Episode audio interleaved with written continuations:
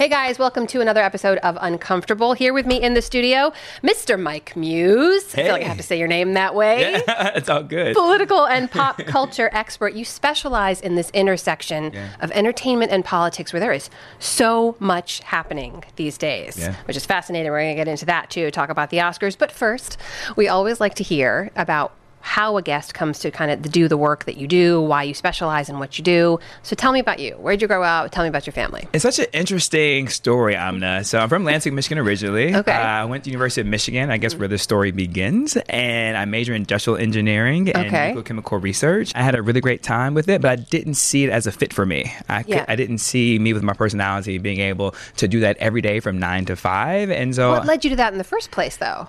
That's a you- really great specific- question. Since we're getting path. uncomfortable, right? There, there is this notion, and especially I went to a public high school. Yeah. Uh, it was a really great public high school too, as well. Yeah. Uh, Lansing at the time was booming because of the automotive industry. Things have changed, obviously, but you know, when the automotive industry or, a city has a strong economy, everything else is strong. The Right. school system, the school districts, and I- the school that I went to was a very diverse school. But at the time, though, there was this notion, and it still exists today. And this is the uncomfortable part of our conversation is where if you're black and you're smart, you're automatically pushed into the sciences, right? You're not uh, really allowed to explore other areas. It's part generational too, as well. A lot of us are first-time college generation students, and so we don't know any other. Yeah. And so my counselors and teachers at the time said, you know, Mike, engineering is a great career, and you will always have a job, and you're black, and you should do this. And so I Meaning did like it. you should represent because you can. Yeah. Have the ability, so you should. Yep, and you always have a job, right? And so it wasn't a negative thing. And so I'm not saying what my teachers did was anything negative associated with it. It was just what it was at the time, Yeah. right? And they were looking out for my best interest.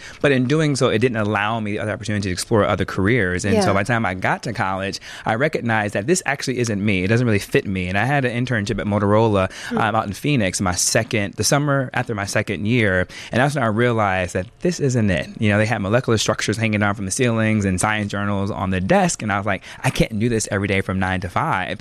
But you stick with it, right? Yeah. And so you can't turn back now because you're X amount of years in, you're X amount of money in. And, and it's difficult then to tr- switch majors at that point. And then what was I going to switch to, Amina? I hadn't really had the freedom to explore anything else Right. but that. But I knew I was unhappy. Um, and so what happened was I talked with one of my uh, associate deans of the college. Uh, her name was Lisa. Hmm. And so she said, Mike, you're so unhappy. She said, let it go. She said, because you're doing it for the wrong reasons. You're doing it for your family. You're doing it for the pressure of your peers and the social pressure that you're in. And she said, but don't be foolish. Graduate. You only have one Right. semester left. Yeah. And then she said, then explore other opportunities. And at that time, I had received a final offer from a major consulting firm, one of the big fives here in New York City.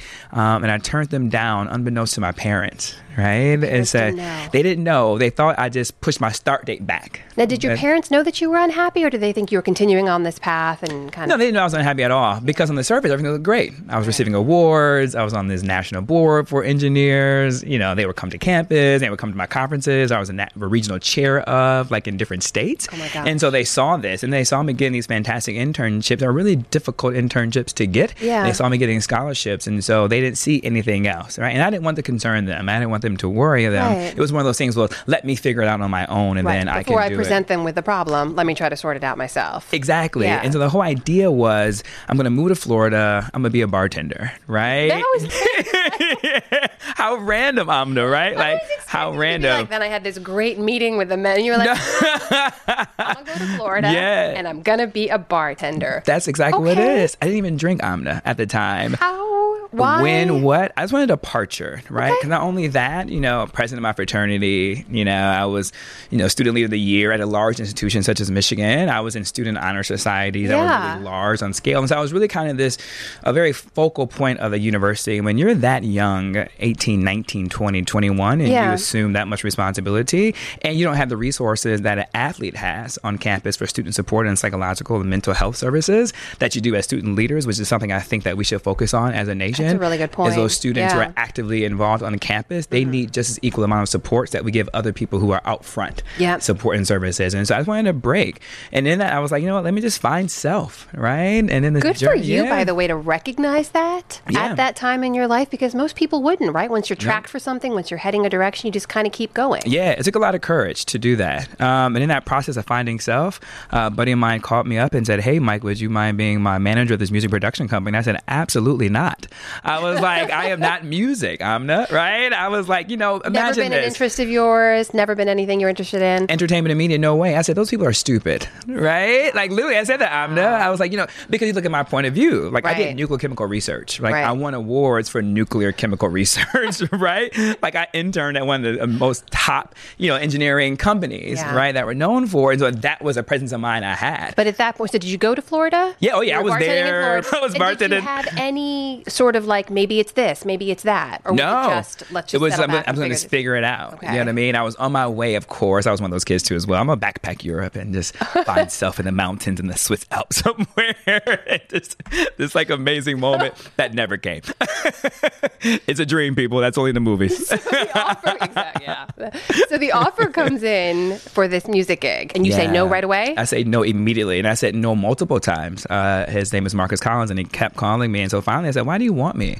You know, and then he he said the reasons why. He said, "You're really great at business. You're a people person. I think this fits you." He was also an engineer too, as well. Um, Oh, really? From University of Michigan. Yeah, so it's a trend uh, there as well. It's so like a whole group yeah. make a long story short, I started I started managing the production company from there. I decided to turn it into a record label, Muse Recordings, and then that's really how the story began. Um, Okay. so then I moved back to Michigan, but this time I moved to the city of Detroit, Mm-hmm. um, and I really get immersed into the business. And we had this incredible success, Amna. So I was able to we wrote a business plan and got some venture capital, and Yeah. then we got these amazing strategic partnerships with Starbucks and Chrysler and the NFL and McDonald's, And and, it just took off. And it just took off, and then it became this narrative: like, how does this kid go from nuclear chemical research, you know, amass these strategic partnerships Yeah. of these 360 deals? When at the time, a lot of major companies didn't have it. And by the way, um, Amna, we weren't on MTV, right? Right. We had no spins on the radio. We weren't Yeah. charting on Billboard, right? Yeah. But we still had this success. And so then I moved to New York, and then that became the story, right? That's really the branding story of me became known, and that's when I started guest lecturing at different colleges and universities, and that's Yeah. when radio came calling. My first radio gig uh, was WGCI in Chicago. Um, I would call in from uh, New York uh, from four to five on the Tony Skio show, and uh, we would just talk about the business of music. Yeah. and, I mean for just an hour time period, and it was absolutely incredible. And then from So there, I got other. How did the interest? Because you you're one of those rare people who is incredibly well versed, incredibly well experienced, and and incredibly articulate and knowledgeable about entertainment. Mm-hmm. But you also got this side of you where you follow politics, you know news events, social justice. Like you're in all the issues that matter in our day too. Yeah. How did those two come together? Great question, Amna. You're good at this. You're really good. I've done a couple of these. Yeah, literally. So what happened was, um, so after all that TV, radio, I, I was doing all that. Yeah. President Obama at the time, Senator Obama, and at the time candidate Obama, Yeah. announced his candidacy January of 07. The campaign called me up in March of 07 that I got recommended to be part of the Tri-State Finance Committee. And of course, Amna, with the trend that I said earlier, I said nope, not interested, not at You all. no? Absolutely. I said you have the wrong guy because they wanted me to fundraise, and I said I'm not a fundraiser. I said I never fundraised a day in my life, but I was like, hey, your guy's great. I'm going to support him. I'm going to vote for him. Yeah, I didn't think he was going to win, but I was like, I'm still going to vote for him didn't anyways. think he was gonna win? Not at all. Um, and so they said, you know what? I said, you know, what we hear about you from all these different touch points you have in media, again, and, Mm-hmm. and reaching different youth and youthful demographics, we believe you can bring that energy into the campaign. They said, come to one meeting. It can't hurt. I want to be really mindful of time, Mom. You have to realize this when he first started, Mm-hmm. this was based in New York City, Clinton territory country. It wasn't like millions of people were beating down the Yeah. door to be part of this campaign, Yeah. right? And no, so I want to a be. story a lot of people don't know. Like the early days. It is like literally like third month in. Yeah, right. there was no bandwagon. There was, was no like, bandwagon. "Will you help us?" literally, so Yeah. that's. I don't want to think people. I'm like some god from 2016 time period 12. Definitely want to oversell myself, man. I was just a kid. They heard about me. I finally came to a meeting, and I was like, "Oh my god, this is amazing!" And then here we are. You were sold. sold. And eight years later, I became known as the youngest person to raise a million dollars for a sitting president, uh, like in one year. Oh, for a presidential candidate, like Yeah. in one year. And so that just kind of just took off. And I'm in that moment where the intersection began was I started leveraging my contacts and resources I had in the media entertainment realm, Mm-hmm. and I said then I started using my political connections to really entice the pop culture, the media entertainment realm to as well. And I said, you know what? Politics is giving my media counterparts a voice, Yep. right? It's giving them a platform. And remember, this is 2008, so before there were hashtagging, right? Before there was this social media activism. So really Right. think about it from that time period, Yeah. where it's allowing them a platform to engage and participate. And then I was using pop culture to kind of help translate the messaging, you know, that was happening. And then I woke up one day and I said, oh my God, I'm really intersecting this. Yeah. And so now that's what I do. So all the work that I do, it has to have this intersection. If it doesn't have the intersection, I won't do it. I won't participate in it. And it's now my passion. If you, as a separate Amna, if it's just music or media entertainment, it's just a love. Yeah. Right. And if it's just politics on its own, it's just a love. Right. It doesn't get me out of bed separately. But what gets me out of bed every day is a combination of the two. And Well- then I discover my passion. It feels like everything is happening at that intersection these days, and it, it comes to a head really around award season. Mm-hmm. Yes. And we got to do this great Oscar nomination show together Yeah. recently. The Oscars are just around the corner now. So I want to try to focus a lot of the conversation on Hollywood, about what we know about representation, why things are changing, why they aren't changing. Yeah. But let's talk about that uh, in particular, because when we talk about representation, when we talk about Hollywood, it's not anecdotal, right? It's not like, oh, I just haven't seen people like me or people like you or whatever. There's evidence, right? There's a number of studies that show that re- representation is severely lacking when it comes to the rest of America and Hollywood. So minorities are what, like a little over 40% of the country right Yep. now? We're not represented Nope. Uh, when it comes to the big screen and in Hollywood. Before we get into specifics, just big picture, why do you think that is? Why is there such a lag?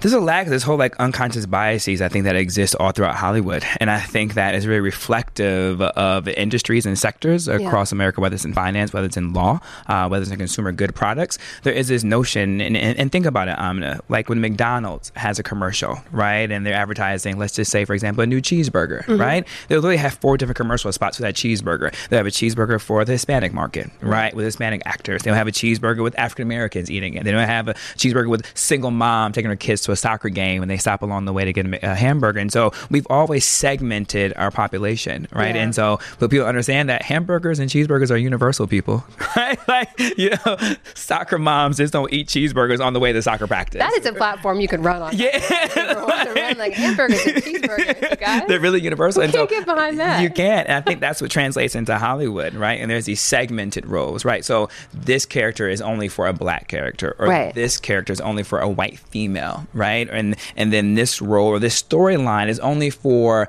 Black Americans, you know, there's there's no way Black Americans will enjoy a horror film, Right, right? right. There's no way Black Americans can rally around a film of majority LGBTQ identity, you Yeah. know, dynamics and issues. And there's no way they can see that, right? But in essence, they can, they will, because African American stories are universal American stories, right? And I heard this fantastic quote recently from a lady, and she said, The more, and, sh- and she's an African American woman doing fantastic work uh, in Hollywood on the animation side.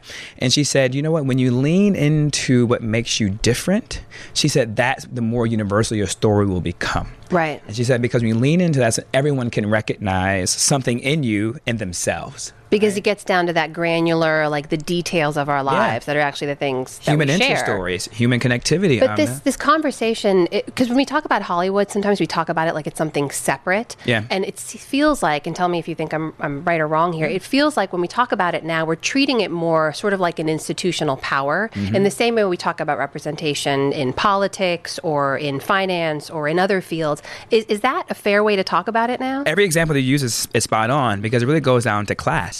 Right? When you think about Hollywood, you think about classism, right? You think about how much money these actors make. You think how much studios these studios make. The directors, how much they make per film. You know, during the glory days of Hollywood, what actors were commanding what twenty million dollars per film at the top of their league. That's a lot of money, right? And you know, all these awards for presentation are nothing but champagne and black tie and tuxedos. But it's actually no different than what you said about finance and Wall Street, right? When you think about finance, you think about the one percenters, right? And so, s money sometimes in this society that we're in equates to status. It equates to these, these institutions, right? It mm-hmm. kind of that narrative of too big to fail that we heard in 2008, right? Right. In the bailout scenarios, these banks are too big to fail. Yeah. It's too valuable, right? They represent too much of the American fabric of who we are. And unfortunately, we allow ourselves to get caught up in that mentality. And so that's why Hollywood has been able to have this institutional aspect of it because of the money and power that it yields. Let's talk about some of the numbers, though, because when preparing for this conversation, I had to kind of remind myself just how bad it is in some places. But there are a number of places that look at the data year to year. One is the University of Southern California, where the Annenberg Communication School uh, releases every year their Media Diversity and Social Change Initiative report. From last year, this is a quote uh, representation of women, minorities, LGBT people, disabled characters in films remains largely unchanged from the previous year, despite heightened attention to diversity in Hollywood. Does that surprise you? That for as much as we're talking about it, there really wasn't a lot of change year to year? Not at all. Yeah. Because at the end of the day, it takes the executives who are there in order to cast and to hire, right? And so it, that's still a very monolithic demographic. Generally, still white males run the studios, right? And in charge of the casting and the aspect of it, and the directors who select. Now, I do believe there is a change that is coming slowly, right? And so what we're seeing now is this, especially happening within television. I think television is going to lead the way for the big screen. Interesting. Right? Why do you so think that is? Great question. Because when you see television, I think now television is diverse as it's ever been, Yeah. right? And so knowing when, and, and still it's a long way to go. So that I'm saying that relatively speaking, but now you're seeing so many, most important, plenty- so many black showrunners where we've never seen before. And right? showrunners, for someone who doesn't understand the industry, those are the people who kind of hold the editorial control. Yeah, uh, right? the, some, the creators of the show, Right. the ones who create Shonda Rhimes Shonda Rhimes, example, right? They're the writers, and they could they select the directors, they keep the temple of it, and they're they're involved in hiring of the casting of it. Yeah. So if you have black showrunners now, they're able to now pick black or minority or female or LGBTQ directors, which you're seeing that across the board of diverse shows now. Yeah. There's almost a different director every week. So what that's doing is allowing that that female or allowing that black or Hispanic or Asian or Indian American now to get experience in their real. So now they can present that to Hollywood if they so choose to go to the big screen. Where before they always say, "Well, did you have any experience?" They say, "No, I've never directed anything." Well, then I can't hire you based on the merits. But now that's changing Yeah. because now I actually do have experience. I do have a reel. I have directed X amount of episodes on television shows before. And let's be fair and honest too, Amna. It wasn't about the marriage previously, right? Like you hear these amazing stories. Yeah. There was even a film that got nominated. I'm not going to call them out, but there's a film that got nominated last year. La La Land, right? And so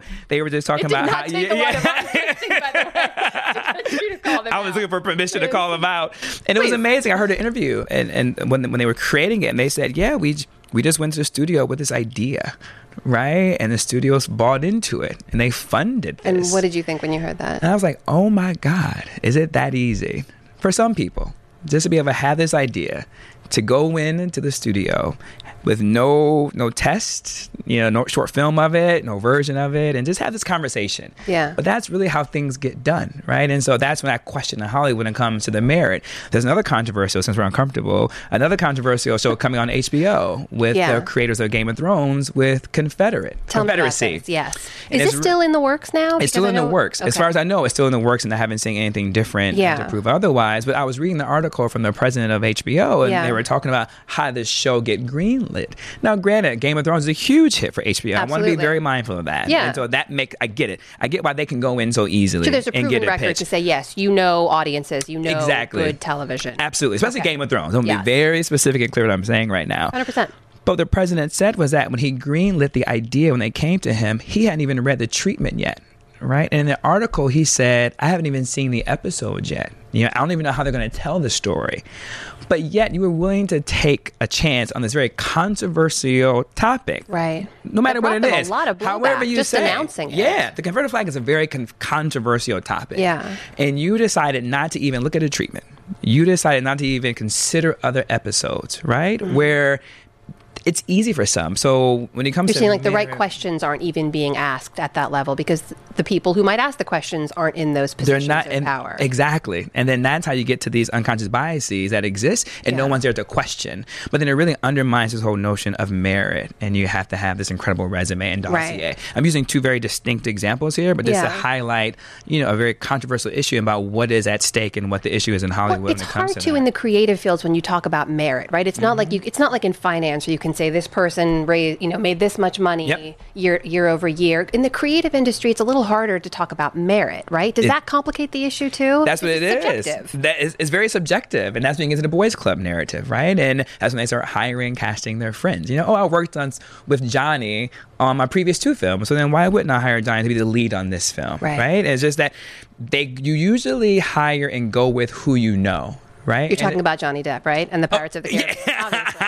Obviously. Why would you not go with Johnny? we can totally run with that. I want, to talk, I want to talk about a couple of different breakdowns because when we talk about representation, it's not just about race. There's gender breakdowns Yep. too. There's uh, disabled Americans being underrepresented. But this number really fascinated me. So this report I, I referenced earlier, just talking about the place of women in Hollywood in those films, what they did was they looked at 2016's top 100 films, and they looked at all the speaking and named roles. So it's very specific. It's like who has an actual role that's worth paying attention to in mm-hmm. these films. So they looked at 4,583 speaking characters.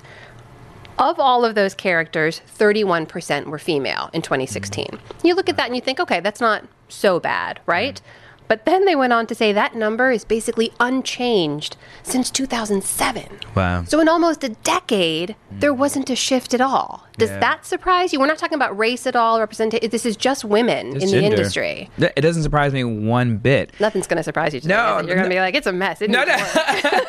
you know why I'm not? Because it kind of goes down to what we were just saying in the previous conversation. If there's nobody in the room to say, "Hey guys," and I do mean guys literally. Gentlemen. Yeah, yeah, gentlemen. There, there's something wrong here, right? Like there is an issue that needs to be addressed. Where are the women, and why don't more of our characters have more speaking roles, right? Yeah. Or why are we not casting broadly, or why are we not adding characters to the storyline that could be just as impactful that has women characters in it? And so again, it goes to if people just aren't in the room to raise their hand and ask these questions, Yeah. you most people just won't think about it, right? It's because that's what you're used to, right? And and that's really what it goes down to. Can that still be an excuse these days, though, when you talk about, like, if you just, if you have a Twitter account, Mm-hmm. you know what people are saying about representation. Like, it's hard, it's hard these days to be unaware. yeah. I think about some of the conversations that are going on. Is that still a valid excuse? Like, there's no one in the room. We didn't know. Yeah, it's not a valid excuse whatsoever. But to me, there is reason to believe why they still are slow to make the change, right? This isn't going to happen overnight. It's going to keep individuals like yourself, or or not yourself personally, but having a platform Right. that allows diverse opinions and thoughts to kind of come on your programming and to discuss this. It's going to take more activists to have hashtags. It's going to take more women in Hollywood to kind of come out and keep leading this movement. Don't give up on it. Keep wearing your color themes and your attires and keep making these speeches at the Oscars and the, and the other award shows in order for it to really set in, right? And because individuals who are have the position of power, Yeah. they will obviously say, yeah, that makes sense. But I'm not doing it, Right. right? Like I'm fine. Well, so I, this I'm is- not. I'm not. Yeah. This is the question. I'm not right? misogynistic. If you're if I'm you're racist or someone in that position of power, able to make those kinds of decisions, able to control who Mm-hmm. hires whom and what gets greenlit and what doesn't, what's the selling point? Like if you walk into a room with someone and you've tried to convince one of those heads of the studios this is something that they want to do, if they're doing all right. Again, it doesn't it doesn't upset their lives at all to Yeah. continue with the status quo. Yeah. Why would they be incentivized to do that, to make those kind of changes? Because in their mind, I'm the they're okay. In their mind, Right. I'm married. I have daughters at home. So how could I be misogynistic? Right. You know what I mean? I have that black friend. How can I be racist? I have a gay couple that come over every Sunday for dinner. How can I be homophobic? Right? And so they're not really recognizing the mindset of what it is they're actually doing until they get called out. I mean, a great example of this, Amna. Literally, we just witnessed this last Sunday at the Grammys. After the Grammys came out, there was a big protest that came up about how women did not get recognized enough in the major categories, nor did even the, the one female Lorde who was up for Best Album have the opportunity to even perform. And we literally had, in this moment when Janelle Monáe made this fantastic speech for women's issues, for women's rights within the music industry and the Recording Academy, talk about the women. Yeah. And then the president of the Recording Academy came out and said, women just need to step up more yeah. that answers your question right there. And the, he was literally sitting in the audience Right. when he heard Janelle Monáe make that statement. He saw on Twitter what women were reacting to, and he still came out and said they need to step up. Right. And he later, we should clarify, walked back those comments. He faced an enormous blowback. Absolutely. Walked them back and said, I, I misspoke. I, I meant to say that we need to be there to support women, Mm-hmm. to help them along the way. But it was incredibly troubling that that was his first remark. But, is it, but it goes back to um, the initial reaction, Right. The initial reaction is this. Right. In spite of all this activism that we saw on his stage. Yeah. That's not even talking about the award shows previously in, in other industries that Yeah. talked about it, literally just in that space. So again, that goes back to this unconscious bias. Is uh, it's not me. I'm not the problem, right? So others let- are. Let's talk about where the change is happening now, because we mentioned early on that the Oscar so white hashtag, Yep. right? Two years of no actors of color across both the leading and supporting categories, and that hashtag trending, and everyone actually talking about it Yep. for the Academy to institutionalize some real change, right, Yeah. among their leadership as well. Are you heartened at all by what you're seeing happening now, by the categories or the nominations we just saw, the fact that Moonlight won Best Picture last year? Does that show you there's change happening in a real way? Absolutely. I'm feeling really great about it, actually. That we still have, again, I want to be very clear, relatively speaking, we still have a long way to go. but we're doing a lot better than we have over the years of, of the academy. Yeah. But um, it goes to what you're what you're saying is that it's one thing to talk about it, right? It's one thing to have these hashtags. And again, shout out to April Reign who created the hashtag Oscar So White, but it goes to the action behind it. And it goes beyond just forming a task force. Like how many task force are out there where we actually see no results, right? And Right. it's a PR strategy. We're going to form a task force, right? Yeah. That's the immediate response. And t- I'm not devaluing task force. They work when you are authentically interested in having it to work. Right. Right. So I'm still waiting on the Recording Academy to see what they're going to do with their task force. Okay. Right. Well, the Oscars, though, what they did was they had meetings and they intentionally, with thought, it goes to intentionality. Yeah. They intentionally wanted a new, diverse inductees of their class of members to be inducted into the academy Basically, bringing people into the power circle. literally right? who are diverse, who are more women, right? Who are different ethnic backgrounds, different identities, Yeah. right? And in doing so, Amna, they had to cut some people from the role too as well. Yeah. And so you have to make those uncomfortable decisions to cut, right? To cut this monolithic demographic of your base and add on more diverse individuals to come into these categories. Yeah. And as we're seeing that as they have intentionally decided to be more diverse in their induction process of it, we're now starting to see more representation throughout the categories now in the academy. Yeah. So I'm just thinking maybe five years from now, 10 years from now, I think we're even going to be more diverse than we already are right now. And so it takes the uncomfortable decisions and it also takes authentic intentionality in doing it. But Amna, it also says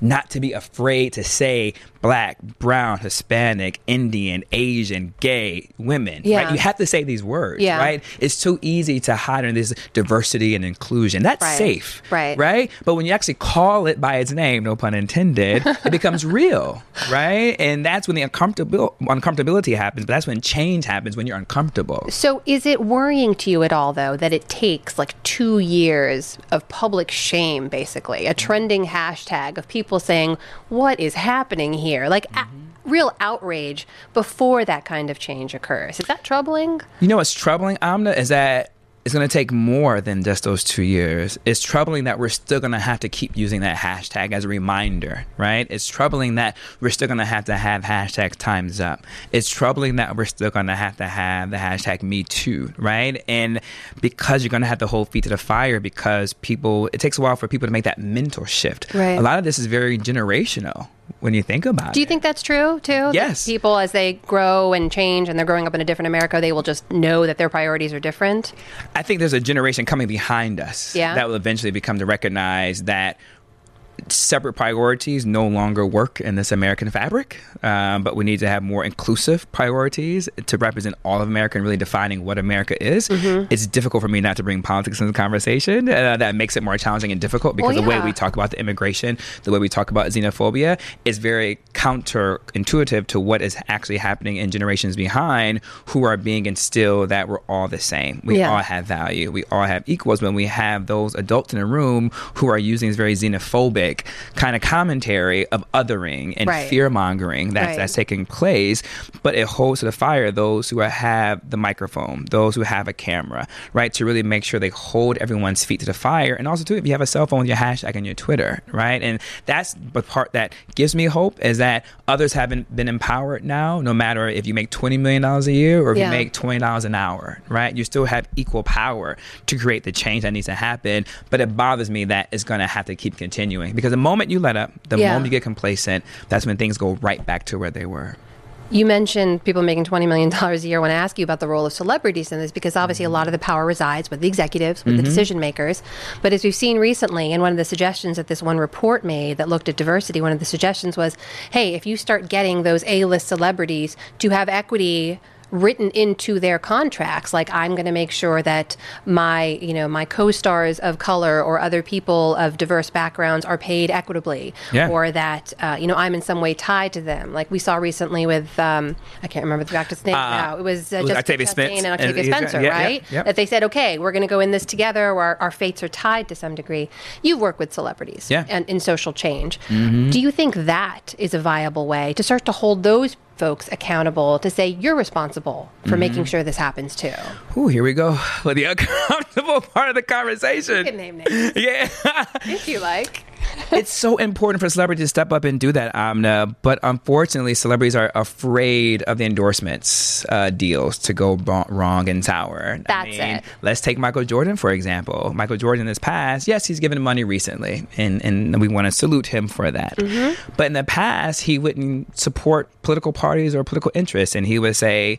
Democrats buy my shoes as well as Republicans buy my shoes, Right. right? And so that is a great example of the mindset generationally that celebrities have from then to now about if I engage in this, will this affect and hurt my brand? Right. If I engage in this, not in my brand in terms of economics, but will this alienate some members of my fan base? Right? Because a lot of individuals and celebrities think that sports is neutral. Right. A lot of individuals think that the films that people come to Like, see is stay in my neutral. And that the musicians, they always say, hey, I have people from all sides, you know, come to my concerts and tours. So they're afraid to really mess up their bottom line, their economics. But I Yeah. think time for that has changed, right? And I think a good case study to really reflect that is two interesting points. Let's look at Colin Kaepernick, for example. Right. Colin Kaepernick, his jersey shot up to be one of the top selling jerseys within the NFL.com store. First taking a knee. Nothing didn't happen, right? In terms of economics. But then you look at the individual, oh my God, I'm gonna mess up his name. I'm not Alejandro. He plays with the Pittsburgh Steelers. I'm not the right person to answer. So he played for the Pittsburgh okay. Steelers, and he's a former military vet. Um, and there was a moment in a football game when the Pittsburgh Steelers decided to stay in the locker room just to avoid the controversy altogether. Right. He actually came out, not recognizing cameras were catching him, outside the tunnel, and he saluted the American flag. And he didn't take a knee. But you know what happened, Amna? His jersey went up just as well. And so those are two case studies on opposite ends of the spectrums who are very both celebrities and have high impact on society Yeah. but yet they still had economic success with their brand. Yeah. And so, to all the celebrities out there that are listening, let that be the gauge, right? And that nowadays, consumers and fans and consumers now want their consumer goods companies to stand for something, right? They want them to have a constitution they're going to rally behind and support their consumer goods. It's no different now what they want to see in their celebrities, right? And their athletes. Hollywood, same thing with actors. Hollywood. It's like we want to know what your constitution is, right? The day of you just sitting silent and getting your hair and makeup done and having me come pay sixteen dollars and fifty cent for a movie theater and you don't speak up for anything are done, right? Like I want to hear what you have to say. And with that being said, there needs to be more allies in that, right? What was troubling about to me, the recording academies, you know, if, I'm sure you know this now, the females executives within the music industry came out and wrote this fantastic letter. And I'm, I'm so glad that they did, Yeah. right? But you know who was missing from that was the female executives and the actual record labels was missing from that. And one has to say on the other side, I, I get it, right? Their Right. jobs are on the line. People are looking out for their own self-interest Own too, self-interest. right? And I'm not saying At what point does it make sense to engage? Exactly. So I, I have to say I understand their point, and I'm not saying they're. I'm not saying the female record executives are wrong for that. Yeah. And I understand it's a difficult and uncomfortable position to be in, but in that instance, that's when you need your male counterparts in the record labels to come out and say something is wrong. Then the rec- the men in the record labels need to be the allies, just as well as the white females in Hollywood was an ally. For the blacks, in terms of and the, and the and the equity and wage gap that existed. Mike Muse, before I let you go, toughest Yes. question I'm going to ask you: Who is going to win Best Picture at the Oscars? Woo! Great question, Amna. You're on the record now. This is it. Who's going to win? Okay, so here's the thing, Amna. This is going to be the most complicated. yeah, answer. yeah, you see, as I get nervous, I'm like wiping my hands on my knees. I'm like, I can't believe you asked me that question. Everything else you just said. Who's going to In win? Any, what threw me off is last year. So last year you had Moonlight. yeah. One, but up against the machine La La Land. Yes. Right? It was La La Land, Yeah. you know, this big money maker, this big money machine. Right. So now it's leaving me to believe, like, is the Academy comfortable with art house type films? You know, so can Call Me by Your Name get in there? Yeah. Can Get Out, you know, get in there? You think Get Out has a chance? I think Get Out has only because based upon last year's precedent that's Okay. set. Is that because your final what, answer? because what we're seeing right No. now is three billboards is like the La La Land of last year, right? Oh, it's just theirs. Just give it It's to them. Just give it to them. It's a shoe. It's shoe in. But it's like I don't know what the Academy's going to do. So I think it's going to be some. I think we're going to see a surprise. And I think the surprise is either Call Me by Your Name, Mm-hmm. Get Get Out, or Lady Bird. I'm going to give you three answers because you're Mike Muse. Yes, I know. Thank you. that was too hard. And I'm going to thank you for your I plead the fifth. Thank you so much for being I'm you're amazing. Thank you so much for. it. I actually got uncomfortable today, and a couple of times. That's the point. I actually squirmed a little bit. Thanks. Thanks, Amna. Thank you for listening to Uncomfortable. If you like what we're doing, take a minute, leave us a rating and a quick review. It helps others to find these conversations, and we really just want to hear what you think. Plus, we've made it easy. Just click on the link in the description of this episode. If you have an idea for a show topic or a guest, leave it in the reviews or tweet at me at Nawazistan. That's N A W A Z I S T A N, or use the hashtag Uncomfortable Talk. Uncomfortable is a production of ABC News. New episodes post every two weeks on Tuesday mornings. I'm Amna Nawaz. Thanks for listening.